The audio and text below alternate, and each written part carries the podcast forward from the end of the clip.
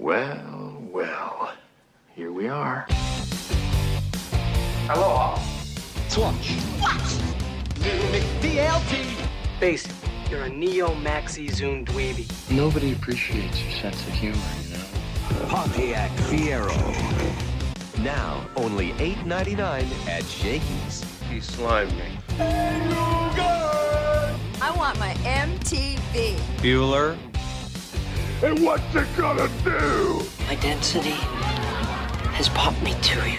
But it's only authentic if it says members only right here. Live from Members Only Studios, welcome to Living in the 80s, the podcast where we talk about anything and everything having to do with the 1980s. the best that we remember. It it feels a little more right when just one of you do it because you guys, I mean, Suck. it's it's like Tarzan, Frankenstein, and Tonto bad. here just trying to, Wow. just trying to. Tonto's not bad. Frankenstein.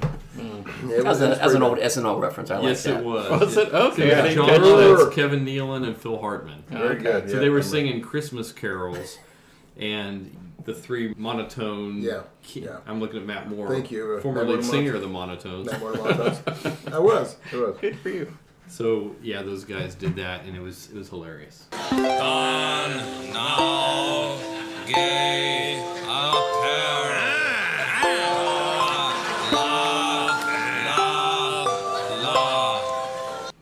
I remember Frankenstein singing. Yes. Yeah, it Yes. was good stuff. Err, that was good. Er, good stuff. Great stuff. So welcome back, guys. It's been a few weeks. We did the Zoom podcast, a couple, the last two. So getting this group back together as a It's a collective unit. As a collective unit, yes. So we're back. We're mm-hmm. back from Back, outer baby. space. This week, our theme is you clicked on it, so you probably saw it said before they were famous. So we're going to take some uh, stars that were big in the 80s and maybe some that were bigger after the 80s and kind of look at their humble beginnings. Like, what were they before they were this? Yeah. So we're going to look at different roles they had and so forth. Excited about that. But before we get to 80s Rewind, I've got a very funny thing happen. So I've got this coworker, Steve, who listens to the podcast. Hi, And- Steve. How you doing, man? Hey, Steve. What's up, buddy? So he was a late adopter to the podcast. He started listening probably toward the end of last year. And he was listening to our podcast a couple weeks ago. And uh, it was, you know, it was Kevin, Matt, myself, Debbie, and Snowball. And he goes, huh. He said, you mentioned my wife and my cat both on your on your podcast. I'm like, what? He's like, yeah, my wife's Debbie, my cat is Snowball. There we go. So It's funny. Snowball the cat. We now have another Uh, yeah. another For thing. namesake. He you are- named his cat after me. Yeah. A exactly. I like Yeah. that. He did. The cat's name was probably Frosty before that, but now when the Snowball. podcast came out, Yeah. like you know what? It's now Snowball. Yes. That's great. I've invited people from work, but their response was, "We have to listen to you all day. Do you think we really want to choose to listen to you?" So Listen, I don't know. So well, there's a little bit of controversy, I think, over our last podcast. Didn't you have a friend that was kind of thinking Michael Jackson should have won? Yeah, yeah. Shout out, tell. shout out to the A train there. He's questioning the legitimacy of our poll. Wait, somebody named the A Train Uh, is questioning our legitimacy. Yes. That's awesome. Um, he had a hard time believing Michael Jackson would be number 10C. And who was our number one? Uh, Journey. And Journey Yeah, would end up yeah. number one. In his mind, that was a total flip flop. So. Well, I can understand where he's coming from as far as Michael Jackson was the biggest pop star of the 80s, but it was kind of based on people's personal preference. Like, if I'm going to listen to something, it's probably not going to be Michael Jackson's Thriller. Not that there's not great But you songs probably hear. Michael Jackson's Thriller or Billie Jean probably more, popularity wise. It's played more a lot of places. However, but if you're going to pick what you want to hear, Right, exactly. it's I, I gotta would be- probably not pick those songs. So that's No, me neither. because you're hearing them everywhere else. So basically, A Train, you're wrong. Okay. Wow. A Train, we appreciate you, you that you care enough and you're passionate enough about our list that you you brought it to our attention. Hey, I think it's Again, great you're input. wrong. No, no, no, No, no, it's no. great input. we put our necks out there when we make these Yeah, these comments it's- because I, I almost got a beat down when I we did the podcast about a year ago and we talked about some of the worst songs of the '80s, and we mentioned several boy bands. And oh my, I, I have this friend who really likes boy bands, he's, and he's married. Oh, it's a he. I promise. Yeah, he's. Call he- him out. Call Is him he out. listening? Call him out. uh, do I dare call out Andy? No, I probably shouldn't. Yeah, So- Andy is safe. Is Andy maybe A Train? We've never seen him in the Maybe, same room maybe. together. So, But yeah, he was. He just was like adamant. Like, how could you? How dare you call some of these bands? How dare you? So- Oh, that's great. there's no way people like Journey better than the Backstreet Boys. or New Kids on the Block Everybody's or opinion is valid. It I- is, it is. It's great. To each their own, no matter how wrong they are. Yeah. Absolutely. Yeah. So yeah, we would have been the bullies in school. I'm pretty sure when it comes to music. All right, so now we're gonna do a little thing we like to call. 80s Rewind. This is the part of the podcast where we talk about something that in our lives that happened in the last week that kind of brought us back, flashed us back to the 80s. And uh, we're going to start maybe around the table here. We're going to start with Matt. Very good. Uh, you know, I had because I just I, I think about this all day, all, all week long. What's my '80s rewind gonna be? You know I mean? I, Matt, I- it's, just going to happen. Yeah, It's- well, and that's has what I'm saying. And it, so, so I had I today this evening I had one happen, and it's it just out of the blue. It's it's January, but yet to to Kevin it's last December, and it's we got Christmas gifts um, today uh, from our very own Mr. Ackley, and and uh, I, I was gifted a uh, a beautiful T-shirt of one of the most iconic '80 moments in in movie history. True. It's uh, the Breakfast Club. Got a little Judd Nelson. Got a little, just you know, the old the old fist up, trench coat. Last moment of the movie, the last scene right there on the football field, and I mean, it's just it's it's the sil. It's just beautiful. It's a thing. I almost teared up. I, I, I about teared up when I saw that. It was the most, and I will wear that probably more than I should. I will probably wear that way more than I should. Um, and and, and um, I will get comments. I know wearing that thing, it's going to be a whole little 80s comments every time I put that puppy on. So Well, I, I have uh, another 80s rewind moment, but Kevin also hooked me up. yeah, I got the Ghost in the Machine album cover T-shirt. So black shirt, Ghost in the Machine with that little logo. Everybody Snowball had no that. idea what, What it is was. that logo? Ke- the the look was- on Kevin uh, on uh, on Field's face It was- when, when you guys was like, "What's that? What's what's Is that?" it Japanese? What was that? Meow meow. Meow, meow. Yeah, so a very iconic album cover, and Snowball didn't know what it was. I have no idea. Yeah. John and Ponch. What what cops are we talking about here? Wow. Kevin, save Nice. us. Barney, Andy. Alrighty, my '80s rewind. Uh, I found out that Paramount Plus has the entire series of Family Ties, Okay. Oh wow. Very and good. and I said, you know, I'm going to go back and just watch all the episodes, and and I remember certain moments from Family Ties, right? Back back in the day when I watched it.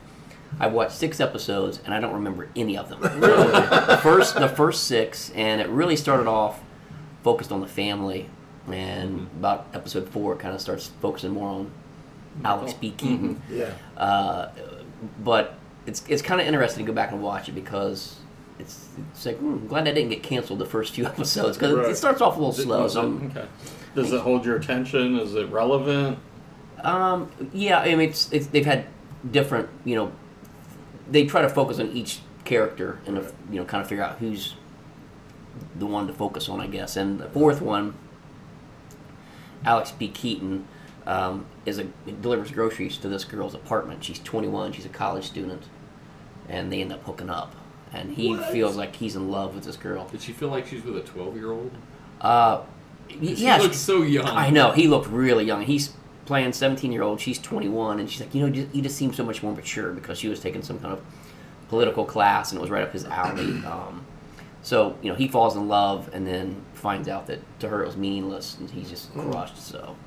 Uh, but yeah, it's it's. Uh, I'll, I'll continue to watch it, and, and kind of. I'm kind of anxious to get to the ones that I remember and see if it's like it's as good as I remember. Right? Because we're saying is the show wasn't he wasn't supposed to be the focus, but it wasn't until probably where you're at where they we, they realized out. yeah, He was They're testing well, realizing, you know. yeah. this And- show's gonna be centered on this cat. Yeah. I- If, if memory serves me correctly, I think the, the show started off kind of lowly rated and became probably, you know, once he started coming out of the, be, becoming the premier star, I think it's probably where he starts recognizing more of those episodes. Yeah, and that's probably why I don't remember the first several episodes because I probably, Probably wasn't watching Probably it. weren't Yeah. watching it. Yeah. I, I remember Family Ties so well, but in reality, I probably didn't watch it from episode one on, right? So, So, for those of you that want a free solution, uh, Pluto TV, if you've not checked check that out, very good. It's it's a free app for your Roku, Apple TV, and it's got all of these, just tons and tons and tons and tons and tons of stuff.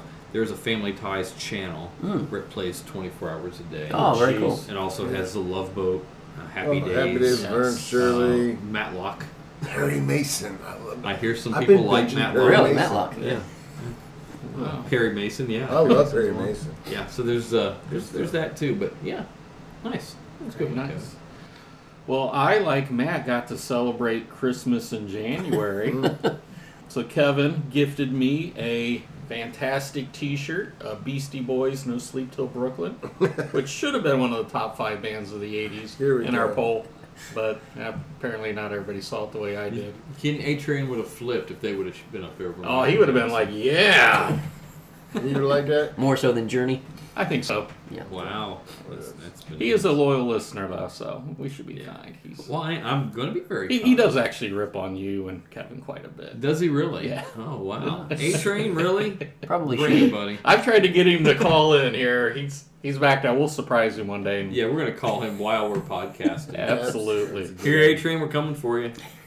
Hey, Guns don't let loaded. these guys bully you around buddy. it. You all right? You do your thing, A Train. All right, my '80s rewind moment. I'm going to dedicate to Snowball. Oh, So that's special. Y- You know, just when you think Snowball is has emasculated himself Oh boy. all that he can, the he end? just goes and one ups himself. Here we go. It's like this. This is just one more. So the podcast a couple weeks ago, we were talking about Bon Jovi, Mm-hmm. and we're listen, listing our favorite Bon Jovi songs. And you know, you got "Wanted Dead or Alive," "Bad Medicine," "Runaway." This these rocking anthem, kick in the pants songs, and Snowball comes up with "She Don't Know Me." and so, as a as I told you last time, Mhm. I was going to listen to it. It's going to be my '80s rewind moment, and I listened to it, and You love it. love it. Eh, a little strong. It's in your rotation now. No. it's Yes. not. Here is what happened. So, probably a day or two after our last podcast, I f- followed this Facebook group called Regal Beagle Jukebox. So, what that is, kind of like yacht rock kind of thing. So, think like- about I like Three's Company. rock. You like that? I like that. Right? Uh, you think about Three's Company and the Regal Beagle bar they all hung out at Mhm. and you know, basically these are the kind of songs that say would play on the Regal Beagle jukebox. So things like Toto and uh, the Doobie Brothers and uh, like Bread and Ambrosia, like these are the kind of videos you'll see on this site. So there was a reader there named Alan Hef- Heffelfinger. Alan We'll call him A Train. a train. We'll call him A train. I, I'm, I'm sure you're listening because how else in the world would you have ever found this? So it says 20 minutes ago, I would have never thought that a Bon Jovi song would be good for the Regal Beagle jukebox. That was 20 minutes ago. wow. Released in 1984, this one has enough cheese that it's more pop than rock and roll. So, when we're talking about Runaway, You Give Love a Bad Name, all these bad medicine, these rockers we're talking about, he comes up with this song.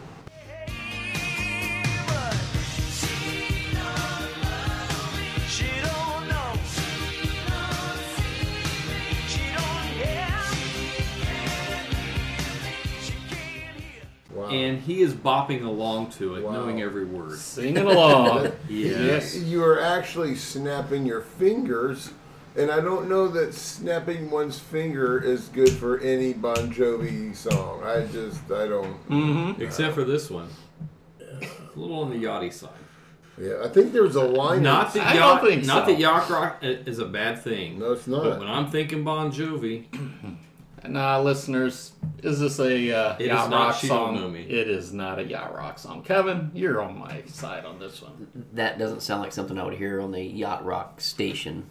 It, it, it's a softer version. It doesn't sound like Bon Jovi song, but I wouldn't call it yacht rock. Definite elevator though. You'd hear it on an elevator. Uh, more of a rockin' elevator. Yeah. At the Hall of Fame. in all honesty, to me, it sounds like, like okay, think about an '80s movie and think about you know being in college and you know they've got to raise a bunch of money to to to hold the big dance. So I there's a car you're- wash. yeah. And this Yeah. would be like the music montage underneath. it. yeah, I can it. definitely see that. That's- that's Not a bad song at all, but I just thought the whole Regal Beagle jukebox, the yacht rock thing would uh, just kind of. I'm just glad I can introduce you to some new music. Oh, it's boy. not easy to do. That is true. That is- that's true. good. I listen That to way more good. music than I should. That's the absolute truth. But so uh, thank you for exposing me to that, and thank you for not exposing me Anytime. every time. Anytime. All right. Every time. So we're going to take a brief time out here, have a couple words from our sponsors, and we will be right back talking all about before they were famous. Hang tight. Thank you for listening to Living in the 80s. We want to take this opportunity to thank all of those that help make this possible. First and foremost, we want to thank Anchor for providing this platform for us to share this podcast. We also want to thank Apple Music, Spotify, Amazon Podcasts, Google Podcasts, iHeartRadio, TuneIn Radio, and about a dozen others. We also want to give a special thank you to star1079.com and Roundtown Radio, where you can hear this podcast weekly. Also, be sure to check us out at our website at livinginthe80s.us and, of course, on our Facebook page, Living in the 80s. Thanks, and back to the show. Ooh, my shoe. Oh, welcome back to Living in the 80s. As advertised, we are talking about stars that had, you know, minor careers, humble beginnings that became maybe major stars later. We're going to talk about just some of the first ones that come to mind. Did we forget any? Heck yeah, we did. Yeah, not an exhaustive list by No, any no, no. This is just, as you know, this is the best we remember it. There it is. We're just These are, these are people that we uh, we've always kind of revered, maybe Mhm, as, sure. as stars, but not all of them. Not all of them were uh, were always huge stars. Correct. So we're going to start with Kevin, All and then we'll go around the room and All right. go All right. back and forth, and we'll get it. Sounds good. The first one I'm going to cover is uh, a female. She was born in Oh, 19. you- you're not going to tell us who it is? Uh, I, I'm going to see if you guys can figure it out here after a few, uh, few Oh, bullet points. See if you can oh. figure out who I'm talking about. Okay, okay, let's see if we can get this. Yeah, yeah. So, uh, born in 1953 in Athens, Georgia. Oh, I know who it is. Come on, shut, shut up. Shut up. 53. Okay. Got it. Uh-huh. So, so older than all of us, obviously. Uh, her family, a little bit about her family. Uh, her mom was a model, actress, and swimmer, and she appeared in. Uh, do you remember Esther Williams, like the famous, like way back in the days? She was in some of her films. Uh, her dad was a big band musician and also a loan manager, so one job that was probably his passion and one that probably paid the bills. Sure. Her dad was in the army and actually landed in Normandy on D-Day. So that's kind of an interesting fact. Yep. And survived, obviously. Yeah. Now, even though she goes on to be an actress, when she was young, she was extremely shy, and if she got called upon in class, she would she would literally faint in class from from fear. Um, she did study ballet from the time she was three years old until her mid-teens, and as she got into her teens, she kind of overcame her shyness. She became a high school cheerleader. She um, got into a, a beauty pageant at 17 and was crowned Athens Junior Miss. So obviously, we're talking about a not too shabby looking lady here. Okay. She became a model for the Ford Modeling Agency, and she was making about a thousand dollars a day, but she did not like it. She didn't like modeling. She always was kind of self conscious about it. just a thousand. Yeah, that'd be dollars a awful. day. That's chump change. Yeah, that's terrible. Throughout the 70s, she was in hundreds of advertisements, and she most notably was known as the Breck Shampoo Girl. Like shampoo girl. Here's an interesting one for, for the 80s music fans. She was on the cover of the debut album of by Survivor. So late 70s, Survivor put out their first album. She's on the cover. Still not figured it out. In 1976, she moved to LA to pursue her acting career, and she had some minor roles in TV shows like McMillan and Wife and Charlie's Angels. She actually was pegged to be uh, one of the new Angels, but she turned it down and it went to Cheryl Ladd instead. She got uh, her first starring role. Do you guys remember this movie from 1978 called Katie, Portrait of a Centerfold? No. It's about a small town girl that goes to Hollywood to make it big, and she becomes a Playboy Living in a lonely world. Yeah, that's right. In 1979, she co-starred in From Here to Eternity, and she had um, a movie in 1980 where she starred in called Hard Country. It's still not in my, my wheelhouse. Keep going. Her breakthrough role was 1983 playing Bond girl um, Domino Petachi Got it. in Never Say Never Again.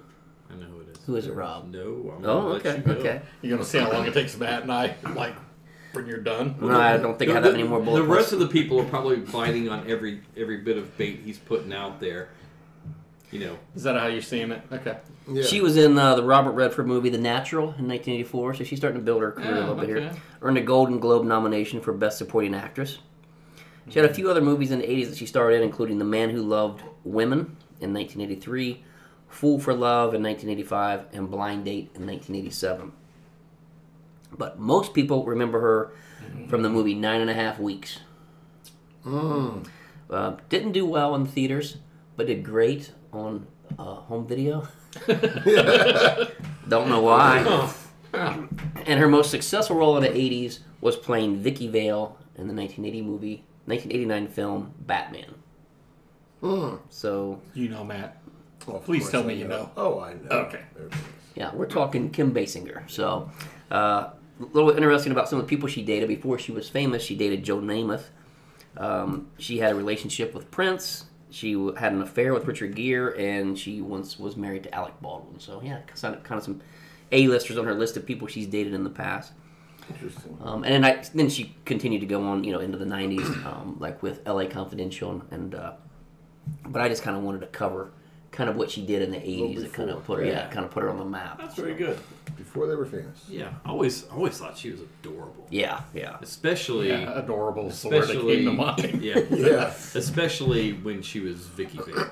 Like I remember her from Nine and a Half Weeks, but Vicki Vale just kind of, I don't know, Yeah. her hotness went to a new level. Yeah, when I saw that she was on the cover of the first Survivor, I was like, oh, I gotta go back and look that up. And sure enough, there Yeah, she was I like, had no kind of doing a little salute. It's interesting. Yeah. Nice. What about you, Mike? All right. Well, when I was coming up with my list, I ran this one by my wife, and she's like, "Really? That's a star?" I'm like, "If you can name just their first name and everybody knows who it is, they're a star in my opinion." So, I agree. That's fair. That's All fair. right. So this female, she was born in uh, San Diego, California, in August of 1961. 61. 1961. Okay, so she's you know seven, eight, nine years older. Mm-hmm. Well, five, six, seven years, whatever, older than us. Um, while she was uh, in high school, she dropped out. Um, you know, she was suffering from dyslexia. Teachers made her feel stupid. So ultimately, she dropped out of high school. And what do you do when you drop out of high school? You move in with your boyfriend, Yeah, yeah. who's That always in- works out. who's in a rock band. He's a guitarist. So she moved in with her boyfriend Robin Crosby, the guitarist from Ratt. And she then later on also was on their date Ratt's debut album cover, Out of the Cellar in 1983. Kevin's thinking. Yeah, I think. I, I think I Still know. trying to think too. I, I don't have it yet. This is my favorite one that I found. Actually, there's two things I found out that sealed the deal on choosing this person. She also used to appear in Jack LaLanne videos. Oh, it's, You know that- who that's- the workout guy? The Yeah, fitness guru. The old dude from the Yeah. 1950s. Yes, he was in his workout videos. So I had no idea. But yes, Jack LaLanne had a show from 1951 to 1985. In case you wanted to know. Wow. So I'm guessing she wasn't on there in '51. No, she was not. No. uh, this star got her big break in 1984 when she landed the role of Debbie Thompson in the movie Bachelor Party. I know who it is. I would say everybody should at this point know who that is. Um, she appeared as uh, Tom Hanks' fiance in the movie. So, for those of you who don't know, we're talking about Tawny Kitaen, who's best known for uh, starring in Whitesnake videos. There it is. That's that's- reality. Yeah. Here I go again, still the night, and is this love? She also was in a uh, rap video. Also, I don't know what song, but she was in a rap video. Um, she also had some acting parts in a variety of shows. She was in the daytime drama Santa Barbara, one of my favorites, and she's appeared on you know like Seinfeld. And some of her relationships, obviously, most people would know that she married uh, David Coverdale from Whitesnake. She was also married to Chuck Finley, the uh, pitcher of the uh, The uh, Angels. yep, yep, the California Angels at that time and the Cleveland Indians. But I did not know this. Maybe you guys do. She had a year-long affair with O.J. Simpson when he was married to Nicole. Oh, I did I- not I know do that. remember that. You I know remember what? that. I I forgot didn't. about that, but I do remember it now that you say it. I, yeah, I remember that being said. yeah. And apparently, OJ was a little possessive of her too, even though it was it was side hookup. Yeah, he was wanting to beat up uh, uh, her boyfriend at the time, which was still Robin Crosby. So Wow. So one of my favorite Tawny Kitaen stories was when she was married to Chuck Finley. uh, I, I don't remember which ballpark it was, but he was coming out to pitch, and they were playing uh, a Whitesnake song.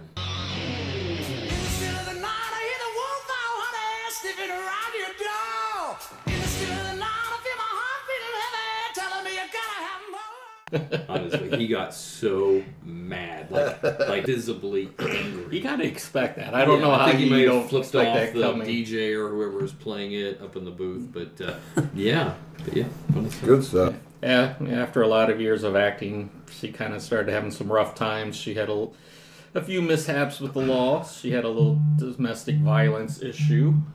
Now, apparently, she was beating up on Chuck a little bit there. Chuck filed While he was driving.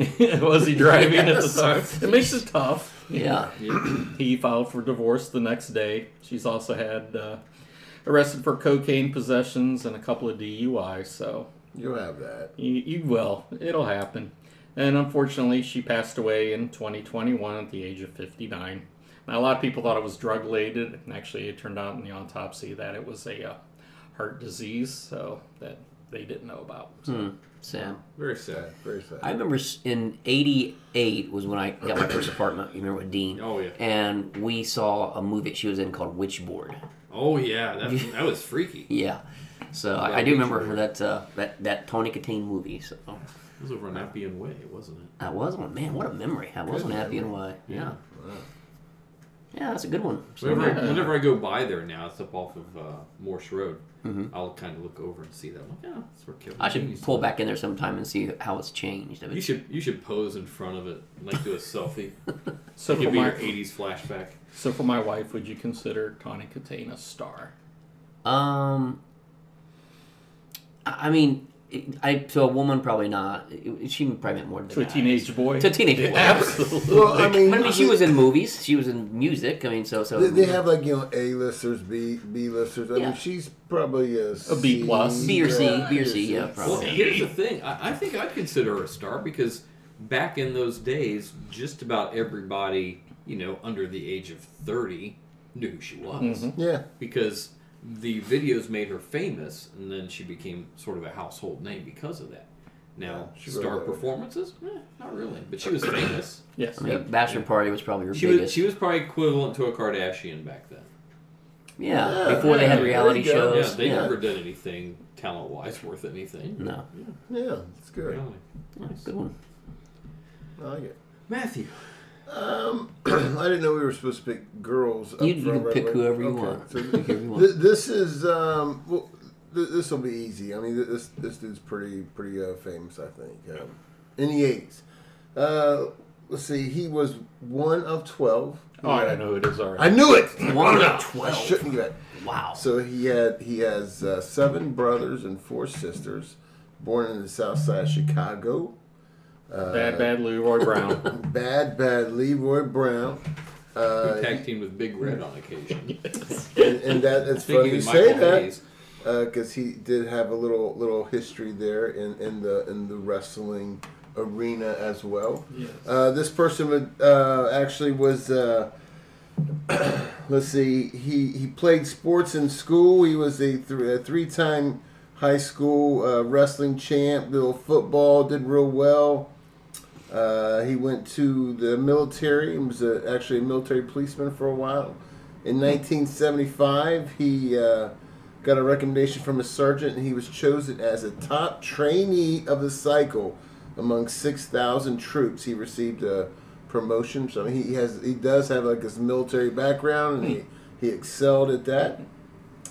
Uh, following his stint in the army, he attempted to play football professionally for the Green Bay Packers. Uh, but that did not uh, happen very well. He has a knee injury that he had to deal with. Uh, in the, in the mid 70s, he started working as, this will probably give it out, uh, started working as a bouncer. And Oh, I know who it uh, this guy has a interesting style of hair, if you will. he he, uh, he got this uh, hairstyle from uh, a, um, uh, National Geographic photo they had seen, and, and he saw this like these African heritage people, and he saw this style of hair, and he says that's that's going to be my look. And so this person uh, started being a bodyguard, and actually did um, had some pretty good success with that. He was the bodyguard for um, uh, several people from from uh, who was this little list of people? He had a pretty impressive little list. Probably of Sly Stallone somewhere in Who there. do you think? Who do you think? Stallone? Michael Jackson, maybe. No, uh, Steve McQueen, Michael Jackson, LeVar Burton. Did you ever think LeVar Burton needed a No. bodyguard back in the day? Uh, Hey, back in the Roots days. I mean, maybe. I'm just saying. Yeah. LeVar Burton, uh, Diana Ross, Muhammad Ali, Like Joe, Muhammad Ali would need Joe- somebody to Right, stick right. up for him. Joe Frazier, and Leon Spink. So he was in that circle as the bodyguard for these folks. And he, this this cat in the 70s was bringing home between three and ten thousand dollars a day. wow. being a bouncer. Wow. And Wow. so much so he would he would work these clubs in, in Chicago where uh, and they they wouldn't let people in certain clubs if they had like jewelry out because he was trying to keep the gang things out. And so he would take people's jewelry before they would go in and just keep them on his neck. And obviously he made a little collection of jewelry over the years. I thought maybe he was watching Fox News and they were advising him to invest in gold. No, no, no. This is Very cool. Uh, so anyhow, obviously, so this guy um, uh, is is noticed as a, a boxer by someone who was mentioned, uh, Sylvester Stallone, and uh, he he got actually in a contest called America's Toughest Bouncer. It I was remember a, uh, watching it yeah. Do you really? Yeah. It Yeah. was it was a segment of an NBC TV show called Games People Play, and it was well it was there on that show that Sylvester Stallone stolen, and then uh, next thing you know, Sylvester said, "Hey, hey guy," and then they gave him a t- they gave him a role in a movie from 1982, a little sports drama film called Rocky Three. Of course, we're speaking. Hulk Hogan. No, no, no. Good guess. Good guess. Hey, Uh, woman. Now, now, what is interesting is in the er, in the early '70s, he did change his name. He was born. uh, His name is. Uh, you may know his real, his real name. No, I was going to ask you what his real name is. His real name is. Uh, it's, I, I, I want to look it up because it's. Uh, I, I can't pronounce it actually. It's. I can edit some of this up here. Yeah, yeah, yeah, yeah, We yeah. have to. scratch this part out here. Where is it at? Suck it up. You think Whack. it, Not in your notes? it, it is, but I've got a lot of notes and it's. I can't. He prepped for once. I prepped and I don't remember. Lawrence Yeah, Lord, how you say that? Taylor. Lawrence Nope, Taylor. nope. to, road. to Road? To road. To Two Road. Terrell? Okay, To Route? Tyrion? okay, we'll, we'll go for it. Okay, so his, his name in the seventies, he actually had his name legally changed to Mr. T. His, his- Oh, really? his, his birth name is Lawrence Tureaud. T U R E A U D. Tureaud or Turd? Turd. His friends If- Oh yeah, yeah. A people call me a turd! Who calls Mr. T a turd? I wouldn't. But anyhow, so so he actually has his name um, changed to Mr. T because he said that he a lot of his early childhood was respected and called a boy, and he says if I name it Mr. T, they have to call address me with respect, and so his, his name is legally Mr. T. So uh, obviously, uh, Rocky Rocky Three comes along, and he gets uh, pretty famous as being Clubber Lang. Slightly got a little bit famous, uh, which led to, to many other things. Um, uh, he has several movies in, in the uh, the '80s and early '90s. Through the Looking Glass, Through the Looking Glass, Freak, Spy Hard. Not big movies, not big roles, but uh, the, probably the best thing he did was from 1983 1987. Uh, it was a little TV show called The A Team, where he portrayed who? Where he portrayed who? Uh, who was he? Who was he on the A Team? Mr. T. B.A. B.A. oh, B.A. Baracus. B.A. Baracus. And the Sergeant- B.A. stood for? Oh, I you can't say say. that. I can't say that. I won't say Bad butt. yeah, Bad butt. Bad butt Baracus. uh, Sergeant Bosco. Yeah. So it was. Uh, so and also and, and from there he also jumped into the uh, the the wrestling ring. He uh, had some some big high profile matches in professional wrestling. Uh, him and Hulk Hogan they defeated Roddy Piper and Paul Orndorff. It was fixed. In a, in a Hey, little match hey, called. lady. Uh, what's that? What was the match? What what event It was was that? the first about? WrestleMania. Yes, it was. was. the first WrestleMania, and then he's also featured uh, in a World Class Championship Wrestling in '89, where um, let's see, he he had, he had a lot of matches actually. Big like he beat uh, Piper in a in a one on one match, It wasn't uh, world class. It was world championship. World wrestling. Championship, and then also he beat he beat Kevin Sullivan at Starcade, which uh, I mean he, he beat some like names like a real good wrestlers. I'm like Yeah. Wow. I, I, I hate to think it's fixed, but but he's uh, anyhow. Uh, 1995, he was diagnosed with T cell lymphoma. Do you guys remember that? No, Mm-hmm. Yeah, no, I didn't. but uh, yeah, Mr. T, the man, the myth. Oh, another thing he's very famous for, which made reference to, was uh, early in, in some other podcasts. In 1984, he came up with the rap "Mr. T's Commandments for Children." Remember Yeah.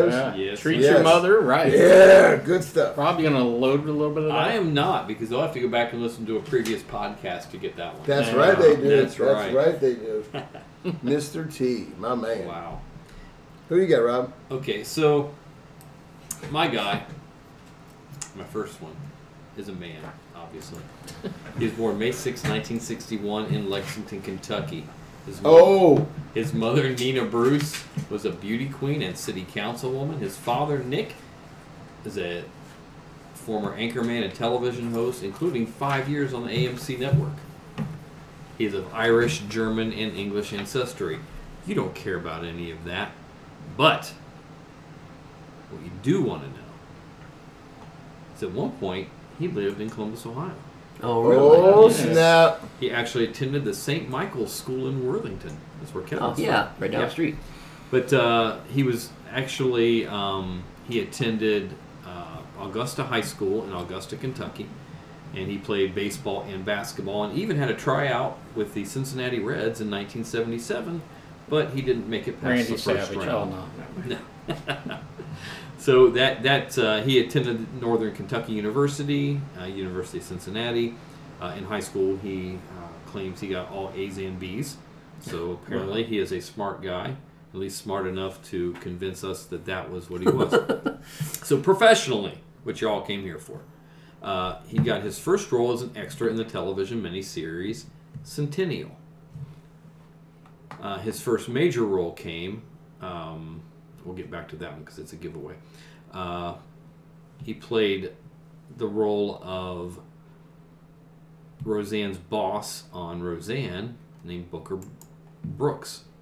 He also played the, a construction worker on Baby Talk, and he was on the TV series Bodies of Evidence, Sisters, and in the cult classic Return of the Killer Tomatoes. Oh. Yeah. Uh, he was also known as his role as Handyman Doug. No, Handyman Bobby. No.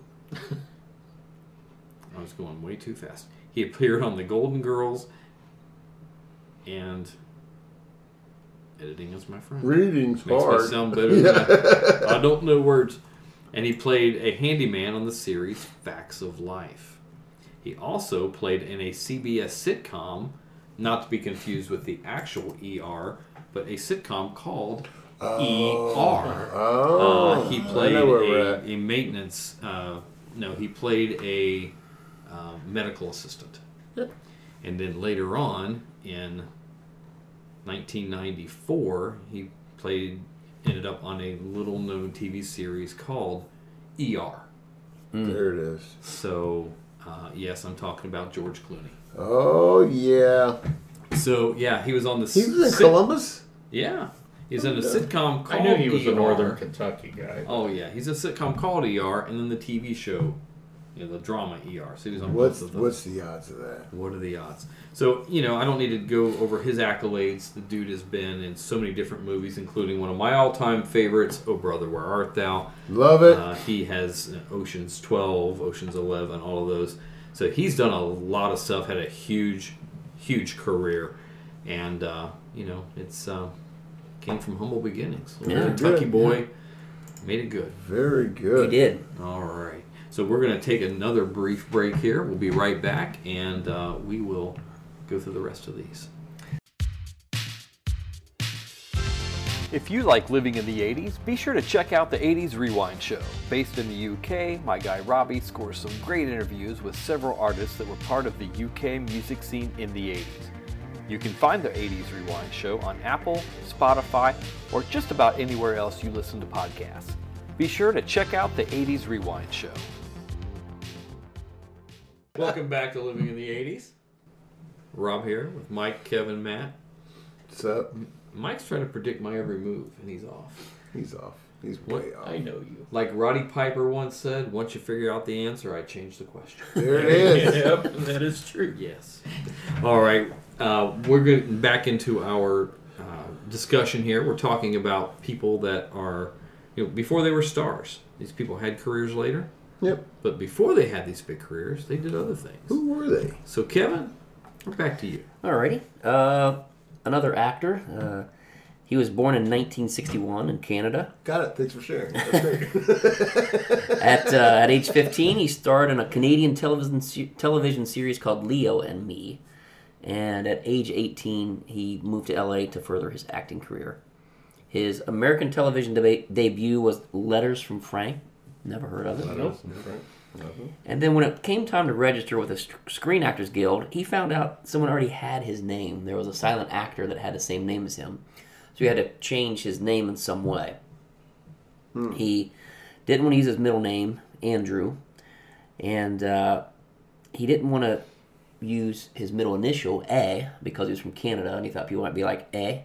and he also didn't want it to have his middle and last name, a Fox, be used ah. because it sounded too much like you know he's going to be a fox, like good looking. Now it's kind of like you know people used to say a fox back in, in those days. So he said, I'm just going to change it to Michael J. Fox, Talk to me. with So the J being a this guy? tribute to actor Michael J. Pollard. Of course, we're talking about Michael J. Fox. Yeah. Full disclosure, when you said Canada 1961, I knew exactly You what thought it was. that's you know I it was, it was either John Candy, but okay. yeah. well, that was the other option. Right? Uh, his first feature film was Midnight Madness in 1980. Never seen it. Basketball movie? Oh, it could be. In 1982, his second feature film was Class of 1984. Has anybody seen that? Yes. It's on Tubi. I'm going to check it out, and I'll let you guys. Uh, What's it called? Back. Class of 1984. Class, Class of of 1984. It's, you know, it's it's low budget.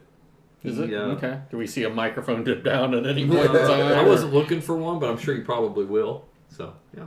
Yeah, so I'll check it out. That'll be my next uh, 80s rewind. I'll, I'll give you a full report on Class of 1984. There it is. Um, so that movie came out in 1982. One month after it came out, he had his first episode of Family Ties. So that, that came out in August 20th. In September, Family Ties started.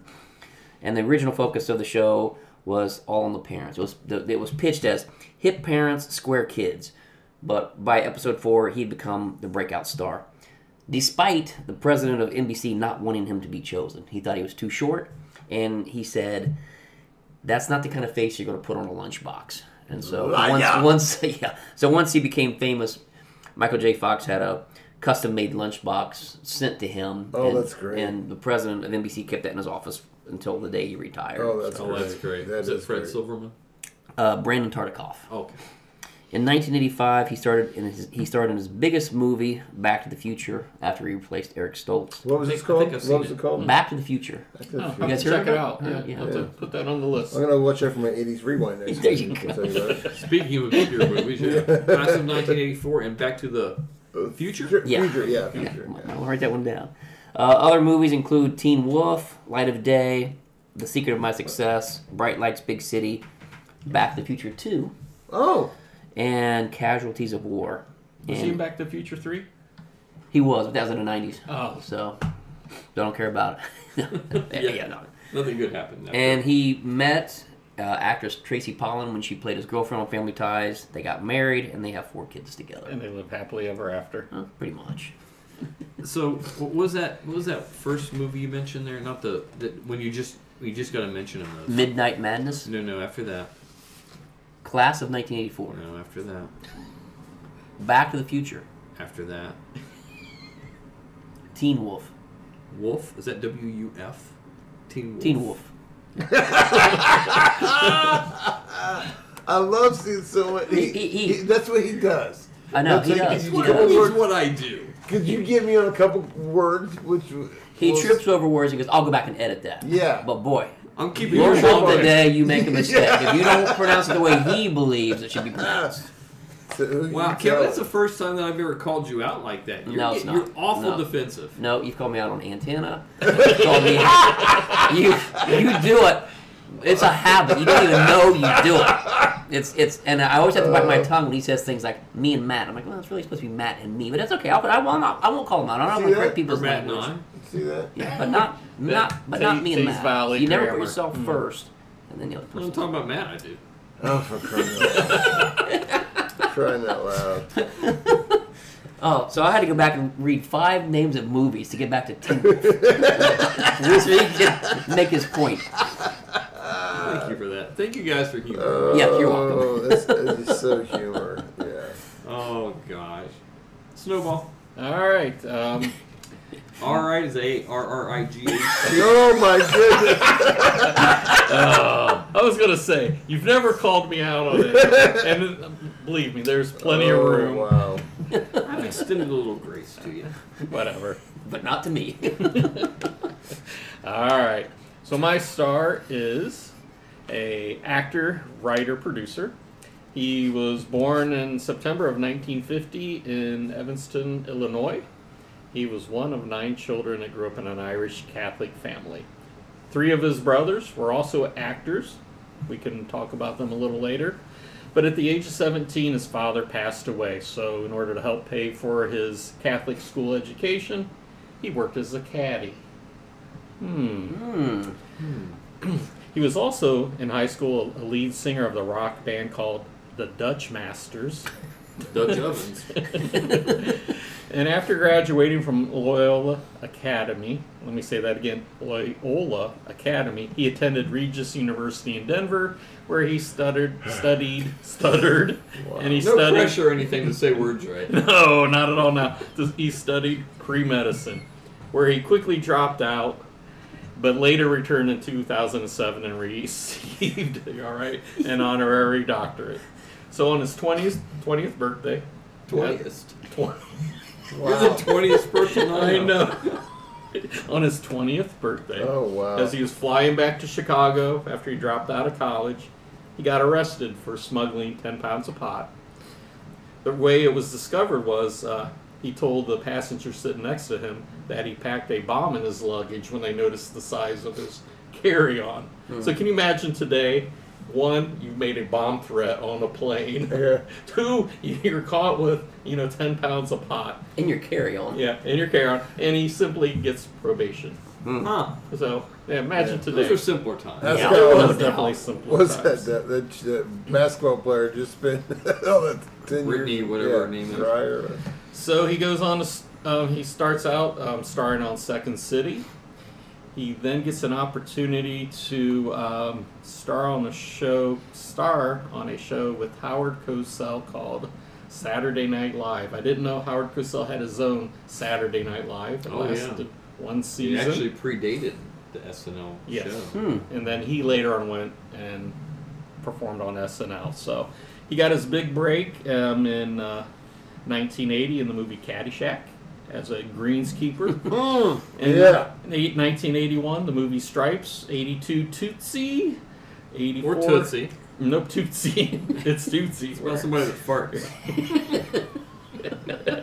and in 84 Ghostbusters, 88 Scrooge, Scrooged, and 89 Ghostbusters 2. So, anybody have any idea who this actor Oh could boy, be? I don't know. Who could that He's be? a Cinderella boy for sure. yes, right. he is the Cinderella boy. Carl Fackler? Humna, humna, humna.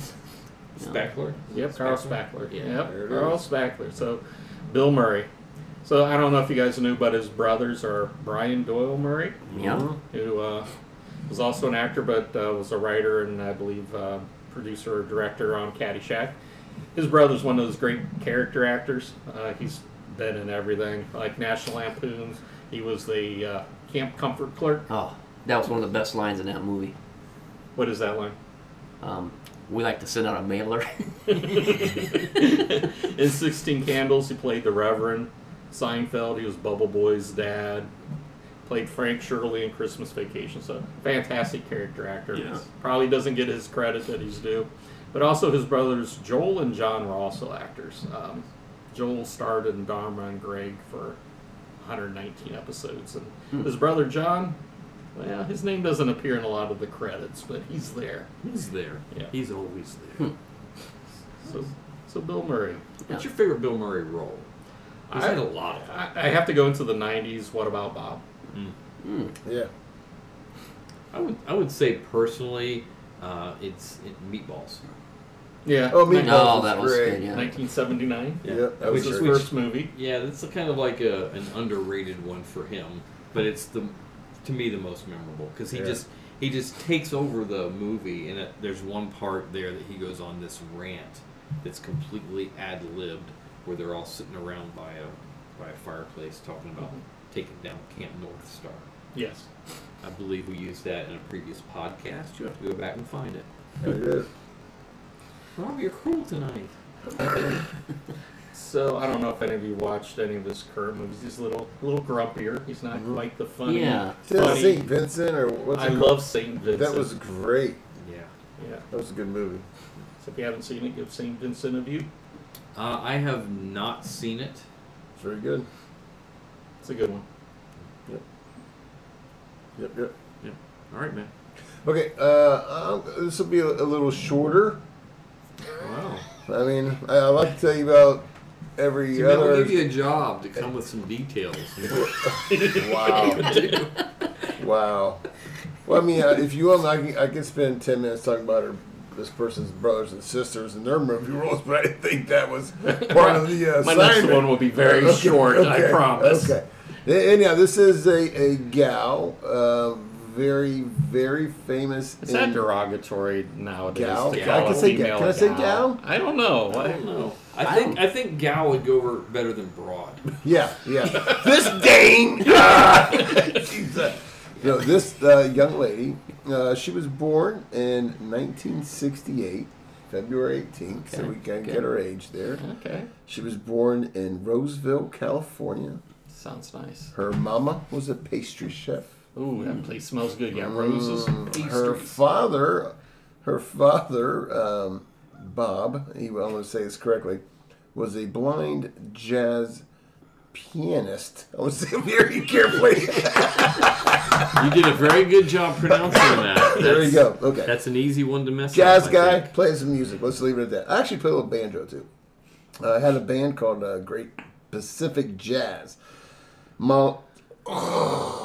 It's okay. Did I say it? Crap! okay. I let it out. And you know, this this person, this person Yes. has three sisters. Wa- Was one of three sisters. Excuse Well, we, you know, we could always go back and take out the mull. Okay, yeah, yeah, yeah. Um, this person has three sisters, um, and was starting, um, fell in love with entertainment at a very young age. She played uh, the a Dormouse in a stage performance of Alice in Wonder, uh, Alice in Wonderland at the age of five.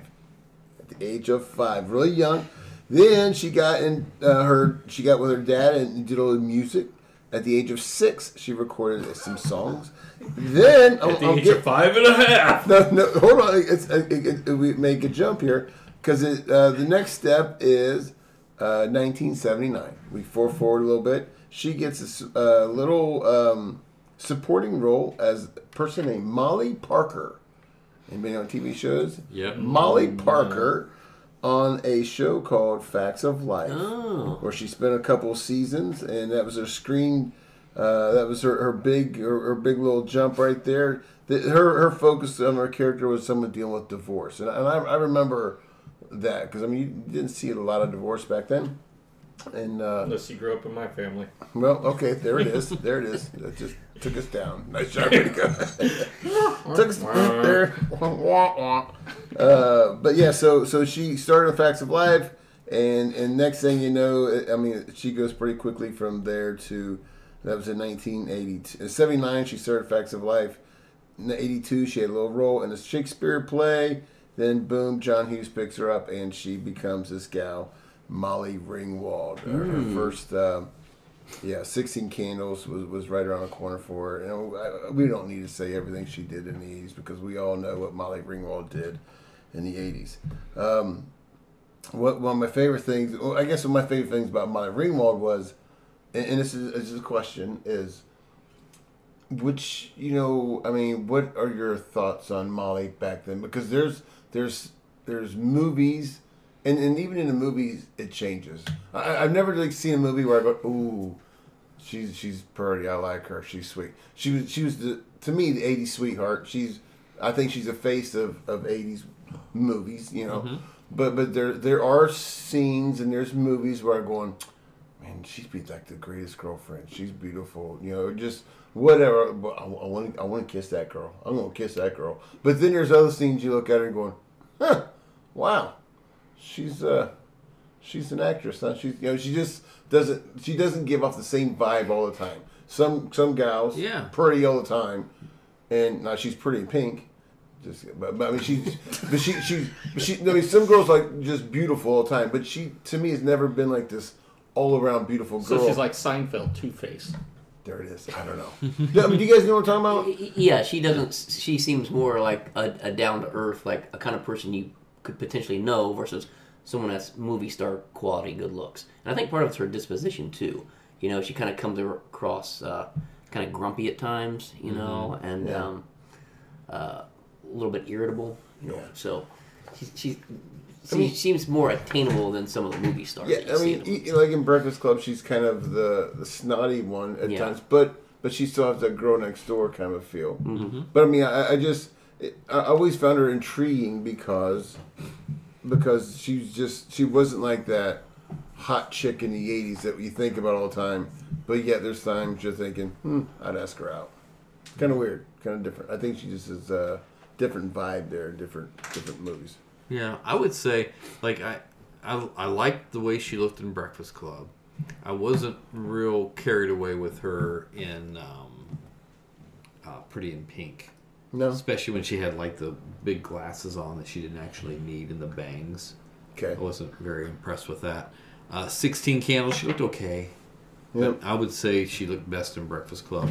And then there's some of those other ones. Like later on, she took on some roles and she looked nice. sure, Yeah. so yeah, I, I'm with you though. Sometimes she can look really good. Two Face, yeah. It's, Two Face. That's that's kind of fair. There it is. I mean, she had some other things when she was little. You know, she did a little uh, new Mickey Mouse Club, and she was in Annie for a while. But but she kind of went pretty quick from um, you know the Facts of Life to boom. She's John Hughes picked her up. That's it. Good stuff. best Molly Ringwald role. Mm. I mean, I, I Maybe yeah. not where she looked the hottest, but what's her best role? Well, I mean, yeah, I, I'm just. I mean, I love Breakfast Club, so I mean, I, I my mind goes right to that. That's the first thing I think of. I'm thinking Sixteen Candles, mm-hmm. Yeah, since she was the main focus in that movie. she was. Yeah, she was the focus. I, w- I would agree with that. Even though her performance in um, Breakfast Club was probably better, I think the overall Well, she did have to share yeah, the the, the character and everything else, I think, Yeah. was, was probably better to me. You guys, uh, anything? No vote. no no vote. Nah. He's never You're- seen any you're of the not movies we've talked about. No, not really. I wasn't that into her. Keep it to yourself, bro. Now, he, now he did a little. I tried to until you forced me. Okay. All right, who you got, Robbie? All right, so my my guy here. Uh, it's, so fun fact: the the person, the two people that I have left, uh, both actually dated each other. Shut up. Yeah, you're on the edge of your seats. Yeah. So the first one uh, was the youngest of seven children. He was born in Kennedy Township, Pennsylvania. Grew up in the Pittsburgh area. Uh, he got his first work uh, on the Mister Rogers Neighborhood Show. No kidding. No Yeah. kidding. He played one of the Flying Zucchini Brothers. and he was also a production assistant, so he had to do like a lot of little behind the scenes stuff. Yeah, I think it's the 70s. So there's a lot of behind the scenes things that had to happen. So whenever you'd see the trolley car, the neighborhood trolley come through, Yeah. he is actually underneath the thing there moving the trolley along. No So, way. yeah, yeah. Um, he uh, left Pittsburgh, moved to Los Angeles to begin auditioning for various TV parts. He popped up in various shows such as Maude, uh, The Mary Tyler Moore Show. Uh, let's see. His, first his uh, first role was a non speaking role in the movie Rabbit Test with Joan Rivers and Billy Crystal.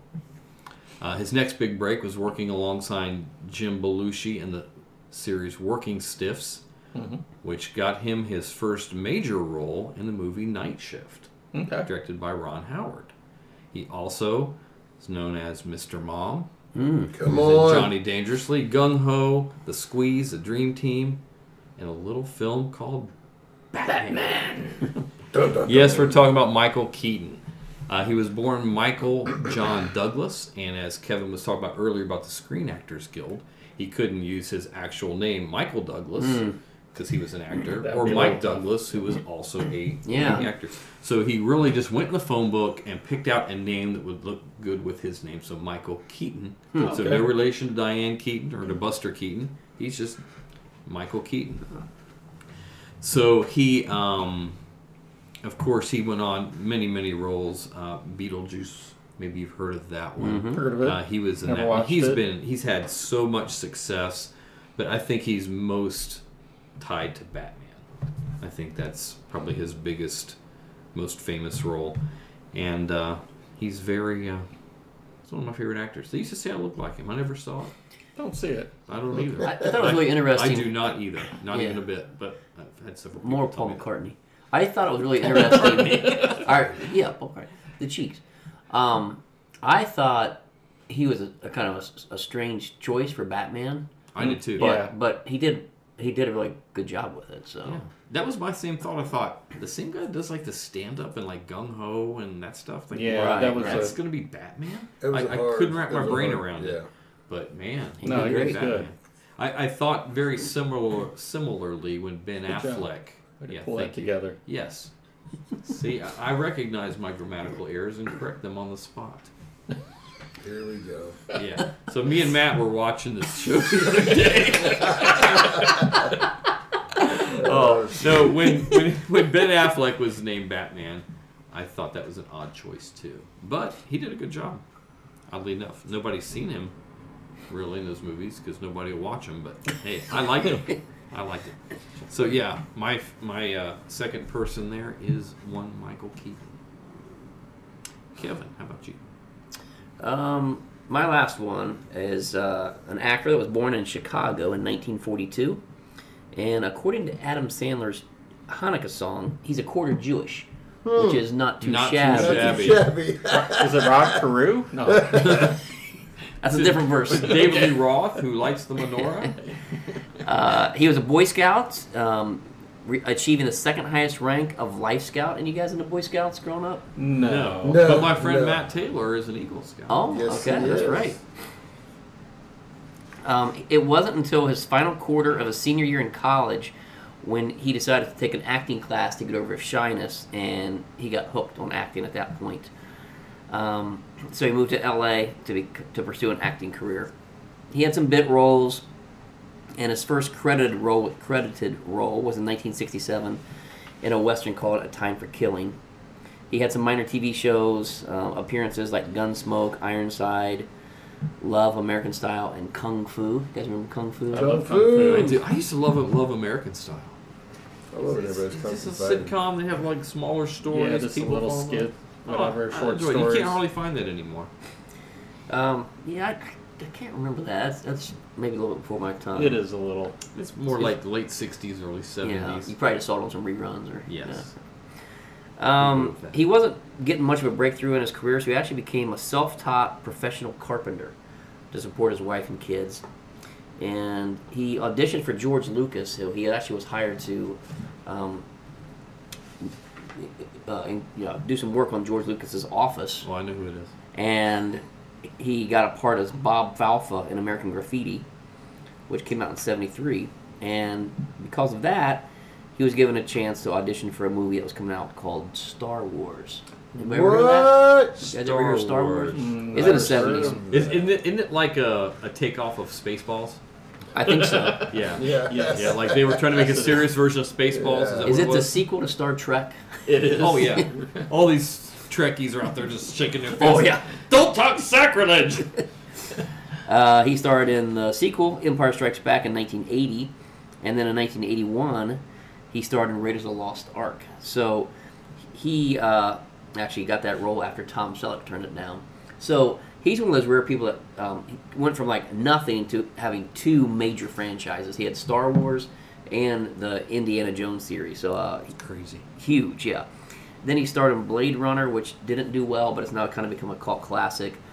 And uh, then you know started doing sequels for Star Wars, and and uh, he did had the Temple of Doom movie later, and uh, Last Crusade in '89. So yeah, he it was, it was kind of interesting. He went from like having to do carpentry work to you know a year or two later being like a major star. So rags to riches story there. Harrison Ford.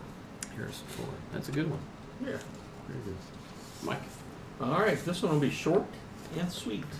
All right. Awesome. All right, I'm even going to use her real birth last name. So, and you guys, this will probably be your favorite star. Now, is this the one that you texted and said I've got a mystery star? Yes, this is This the is mystery. mystery? This I is can't the wait. mystery. Oh, I cannot wait. Here we go. You're gonna love it. So All right. play along. All All right. right. All right. So Miss Epstein, as we'll refer to her, Okay. Would, would that be Epstein's mother? yes, Okay. is a Jewish singer, actor, and news reporter. She was born in August 1953 in Paris, France. So we got a little Jewish, a little French Hmm.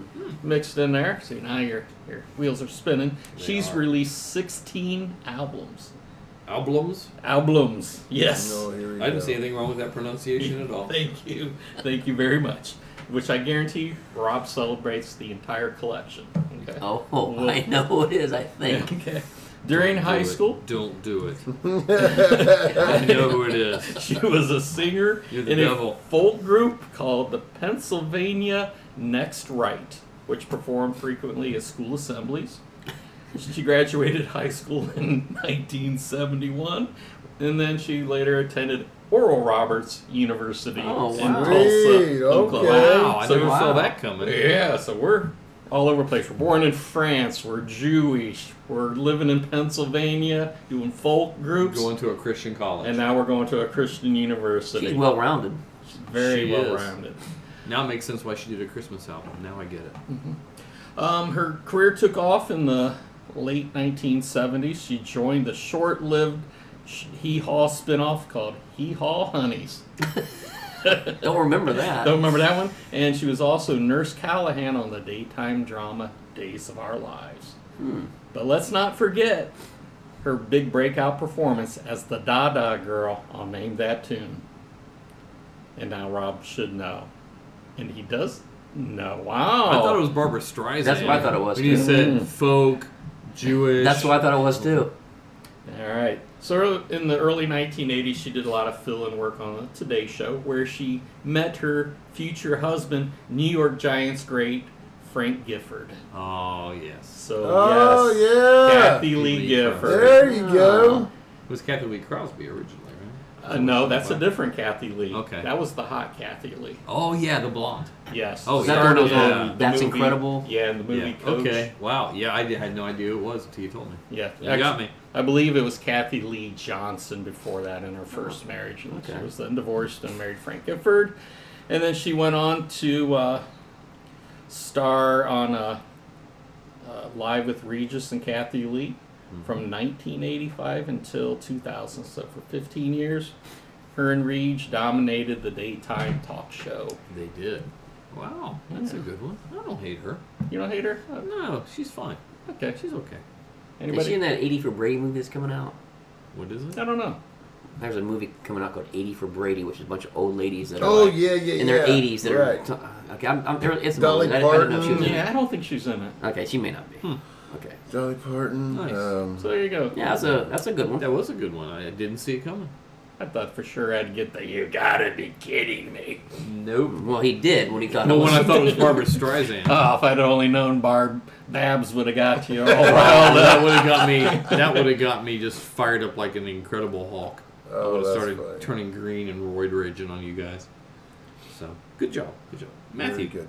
you got All one another quick one. Uh, last one for this evening. This guy was born in November 4th, 1961. Um, he has a bunch of uh, bunch of movies we're, f- we're familiar with here in the 80s. Let's look at his early life before he was famous. He was born uh, in Huntington, New York. His mom and dad owned some laundromats and a wastewater disposal company. He's got a younger brother, Steve.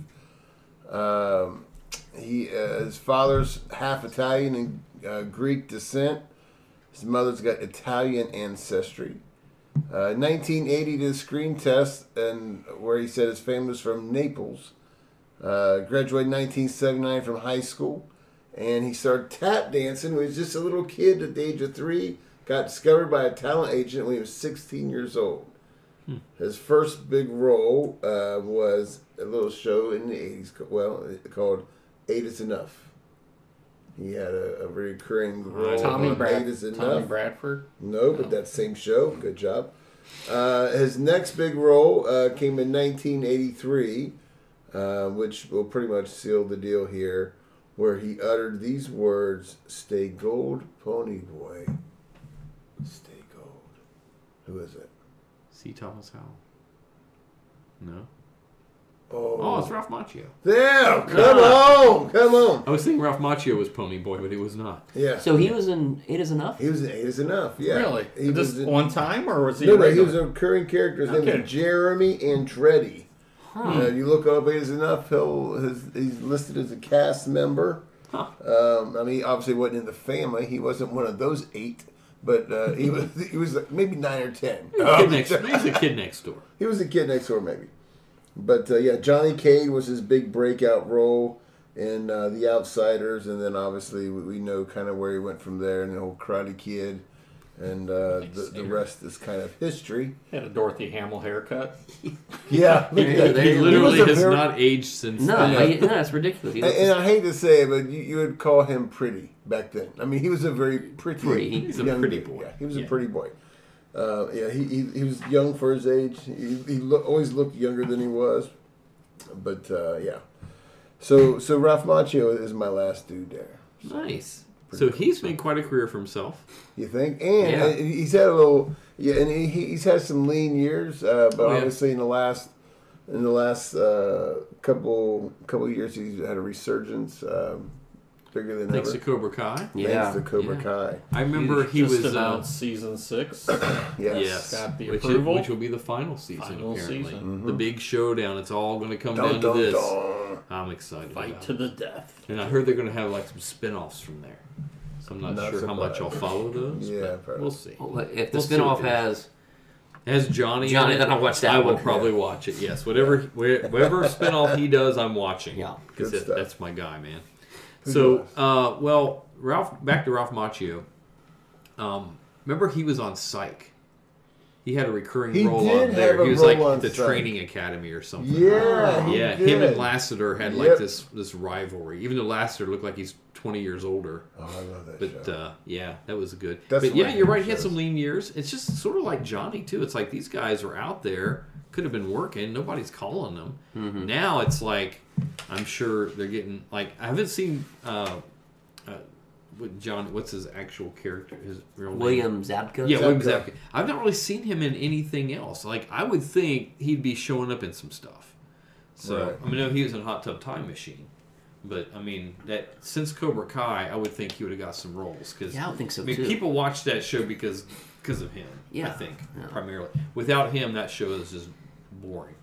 Like there is- It's, it's not the same. no, it's not. Apparently, in the list of um, his filmography, can I say, did I say that right? You did. Thank you. Congratulations. Um, in 2010, he had a little short film um, produced, I think, by himself, which was entitled "Wax On, F Off." Okay. who, who did? Uh, Macchio. nice. Yes. Nice. So, yeah, yeah. It's probably one of those lines where you just got sick and tired I'm of hearing sure, wax I'm on, wax sure. off. Every Like, oh, wax time I on, walk wax in- off. Hey man, my God! Yeah. oh Nice. mercy. So yeah, it's a good one, man. Good one.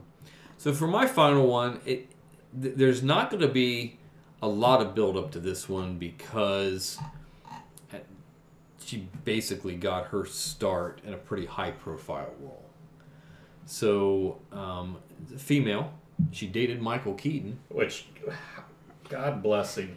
Yeah. How he pulled that one off, Yeah, I don't who know. knows? But uh, she was born June 15th, 1964, in Birmingham, Alabama. She seems much smarter than that. She doesn't seem like an Alabamian. Yeah. 58, 59. Maybe I'll have to. I hope we don't that. have any Alabama listeners out there. yeah, I was gonna say I'll just delete that little part. So No, leave it in there. They love us. They love us everywhere. yeah, they do. Especially down south. She is the daughter of a businessman and um, a housewife, I suppose. Who didn't say anything about her parents, but um, she got her first role. Oh, I guess we could go a little bit here. After graduating from Mount Mountain Brook High School, col yeah, hmm. Let's try this again. We'll edit that out. Here's a fun fact. Her parents divorced in 1974, and her mother, That is fun. her mother then than that. married businessman Hunter Copeland, uncle to music promoter and business manager Ian Copeland, and the police drummer Stewart Copeland. Oh, a little nice. royalty, little Who? rock royalty there. What band? The police. Come on, man. Police? Okay. So, um, she was working as a video game publisher for Bethesda Softworks briefly in the 1980s. Then she was chosen on a chosen, Good job. Way to correct that. and then she was chosen on a casting call by director Brian De Palma to appear in the 1984 music video Bruce Springsteen's "Dancing in the Dark." Oh. so who okay. won't forget Courteney Cox going up on stage with That the perfect classic. jeans on? Classic. The jeans were perfect. Classic. I mean, Love at first sight. she Yeah. was like, I remember seeing that video thinking, oh my goodness, this girl is adorable. There's no way she's a random girl getting pulled up on the stage. Yeah, you were she correct. is way too beautiful for that. So uh, from there, she segued that into uh, a short-lived NBC science fiction series called Misfits of Science. She made uh, guest roles on The Love Boat, Murder She Wrote, and then probably her first bigger break was playing the, the role of Michael J. Fox's character, Alex P. Keaton's girlfriend on Family Ties. Um, she segued that into doing several smaller movies like Masters of the Universe, I'll Be Home for Christmas.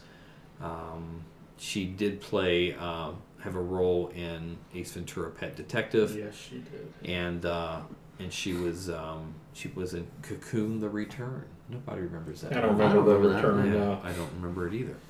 But her major breakthrough, of course, was as Monica Geller What's up?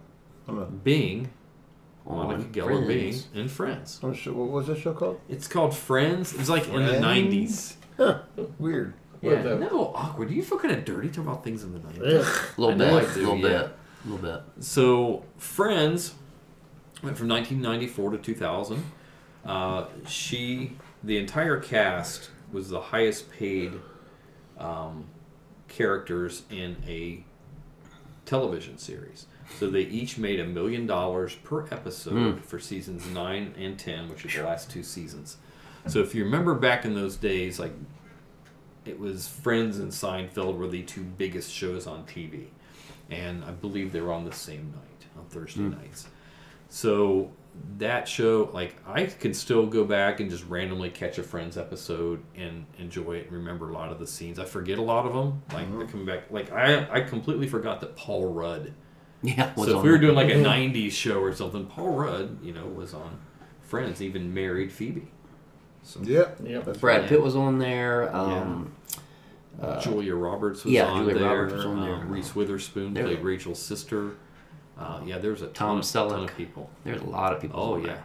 So like who's who? Like George Clooney was on there. Him and Noah Wyle played doctors. Hmm. They didn't play their ER roles. It was one of the early seasons. Yeah. So like they they were just trying to help promote ER. Like it was just becoming big, and these guys show up on Friends. So, you know, it's like tune in Thursday to Friends to see George Clooney. Yeah.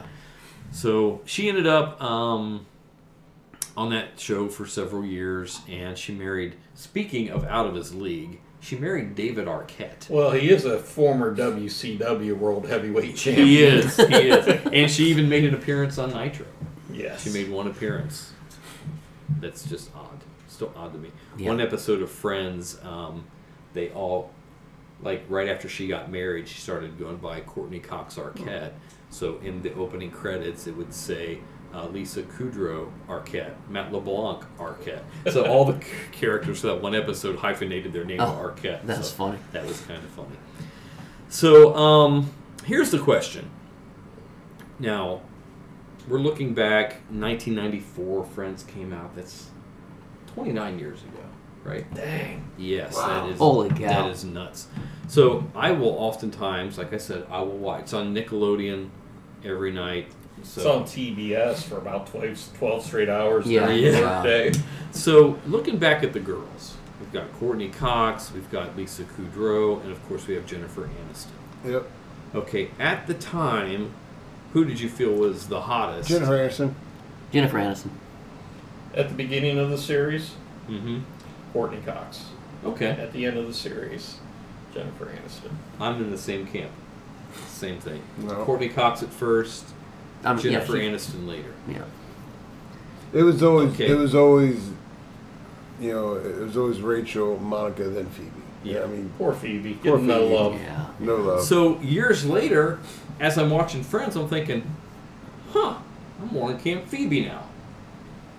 She she looked really good. I mean, I think it's maybe her quirky personality. I don't know, but I kind of get Phoebe now better than I did back then. okay. So yeah, I'm going Camp Phoebe. And then today, as they've all aged, Now you're thinking Matt LeBlanc. Uh-huh. yeah, I'm thinking David Schwimmer. no. No, I, I'm thinking I'm, I'm still going to go with Lisa Kudrow. Courteney's got some had some work. Yeah, Yeah. I, actually, I think she's auditioning for the Joker. I think yeah, she she's might be. she's Jennifer said Aniston's she- also had some work done. Hey, Jennifer says Jennifer. I mean, she's man. still. Just they they just still. Okay, let's stop be it. Honest. Jennifer. Would any of us turn them down for a date if we were all single eligible men? Oh, the Probably single not. part, yes. Yeah. Okay, sorry. Because I am a devoted man. Oh, so- here we And go. as you should be. okay. Love you, baby. Oh, let it go. Wow. You're the only one for me. oh, stop Welcome it. to one more edition of Love with the Moors. Oh my goodness. so yeah, that Courteney Cox is my is my last one there. We saw her throughout the '80s, escalator career up to the '90s, and just became a humongous star. So one more person we need to mention. Uh, we're we're texting around ideas of who we're going to use. We didn't really know exactly the role, describing stuff. That was pretty much um, just us truly trying to figure out who these people were. But there's one actor that Kevin says, "What about Tom Hanks?" I'm like, wow, you know what? That's right. None of these people that we've mentioned have had the career Tom Hanks has. Like, remember him from Bosom Buddies. Like, that was a very humble beginning. Uh, he had made for TV movies. Um, he had just like things on game shows, uh, bit roles in movies. But then he, you know, his movies became one at a time, like bigger and bigger, like Turner and Hooch and Splash and um, let's see, The Money Pit. And he just got kind of really The Burbs. typecast there through the mid '80s, where it was just this goofy, slapstickish kind of character. Mm-hmm. Yeah, you never would have expected what he ends up doing later in his career. Where Oh, he becomes yeah. so serious and he's winning all these awards. And I mean, it's like this is the guy that was, you know, in Bachelor Party, you know, Yes. With his and, perm. and hitting hitting tennis balls over the fence and like he's Oh, hitting home runs. Which and, I did that afterwards. Like, Oh, I yeah, would you go to tennis right? courts and just whack them. Yeah. So, uh, and then like League of Their Own. Mm. So even still, he's kind of playing just a doofus, like a, like a comedy. Yeah. But then I think when he came along, he started doing like romantic comedies. So Sleepless in Seattle, a little more serious role, but still a comedy movie. He's done And so uh, many movies, man. Oh yeah. The Burbs, Joe versus a Volcano. But then, but out those are still kind of those silly, Silly, silly, roles. yeah. But when he did like Forrest Gump, Well, Philadelphia was Oh. before Forrest. Oh, Was that really? was That, yeah, that was Yeah, that was his 1992, real- 93. 93. So you've got this comedian playing this AIDS patient suing an insurance company that won't cover his meds, and a very, very serious, eh, kind of heartbreaking role. That was huge, I mean, just him doing that, it's like, holy cow. Sort of like Michael Keaton going to Batman. he's got an Academy Award for that too. Yes, he did. Best actor. And then in 1994, a year later, he wins it again with Forrest Gump. wow. So, I mean, again, kind of a goofy character. Like, he could just do an accent and just play this character. I mean, even he was a dramatic character, but he came across kind of, you know, slow witted or whatever. Yeah, yeah. But then he continued getting more and more roles, like Apollo 13. Apollo 13, yeah. Uh, that Thing You Do was, he directed that one. Love that movie. Great, great soundtrack. Castaway. You're making a face. You didn't like that thing you do? No, I did not. Castaway, Saving Private Ryan. Oh yeah. Um, you well, know. then, then come. Don't forget about Toy Story. Oh yeah, The Toy Story. You can't forget that. yeah. yes, The Green Mile was a good one. that was Oh, great. Green So- Mile was a great one. Yeah. So, um, I, as I was looking at people that are, you know, that maybe did come from more humble beginnings, you get people like Denzel Washington got their career started back in the 1980s. I saw a Burger King commercial with Elizabeth Shue in it. Mm. Uh, Brad Pitt got his start back in those days. So you could probably just go through a who's who of, of 90s and 2000s actors and seeing how they were like on sitcoms, commercials, game shows. Is there anybody like we didn't name that come to mind right away for you guys, or the kind of? Uh, The, no, the ones. Um, I mean, it's kind of interesting with, with Tom Hanks because, like, we can say he was he's our own. Like, you know, we were watching him before he like really made it big, right? I Yeah. mean, he was like the goofy guy in like some of these movies. It's like we knew him before he was like the serious actor winning all these awards. So, um, but yeah, it, it's it's like hard to narrow this down to just you know a few people because there's so Oh, yeah. many people. And so. Did we forget somebody? You bet we did. There's probably lots of people that we probably could have named that became Mm-hmm. huge stars later, but yeah, that's a top of our head. Best we remember it, right? Yeah, yeah. Best we remember. Best we That's right. remember. Best we can pronounce it. Excellent. All right, so we are going to dip out of here right now, and we'll be back next week talking about the movies of Steven Spielberg. Yeah. Lots of good stuff to discuss. Hey, Tom there. Hanks, Saving Private Ryan. Come on, huh? Little segue right there. It's like a nice- savant, isn't It's he? a Look at nice movie, but that's all right. I'm just saying, we're tying two people together. Come Ah, on. right. tying people up, are we? Whatever. So, um, our outro song, appropriately enough, "Baby I'm a Star" by Prince. Nice. Oh, I thought you were going to go some Kathie Lee Gifford. Mm, no. guys, thank you for joining us. Gentlemen, thank you for being here. Yeah. Thanks for having us. Hey, guys, take care. God bless. We'll see you next week.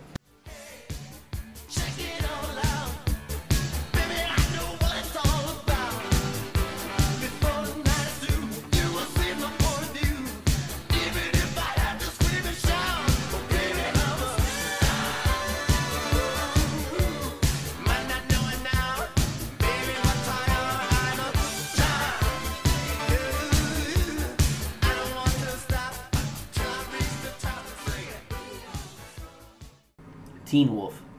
Wolf? Is that W U F? Teen Wolf. Teen Wolf.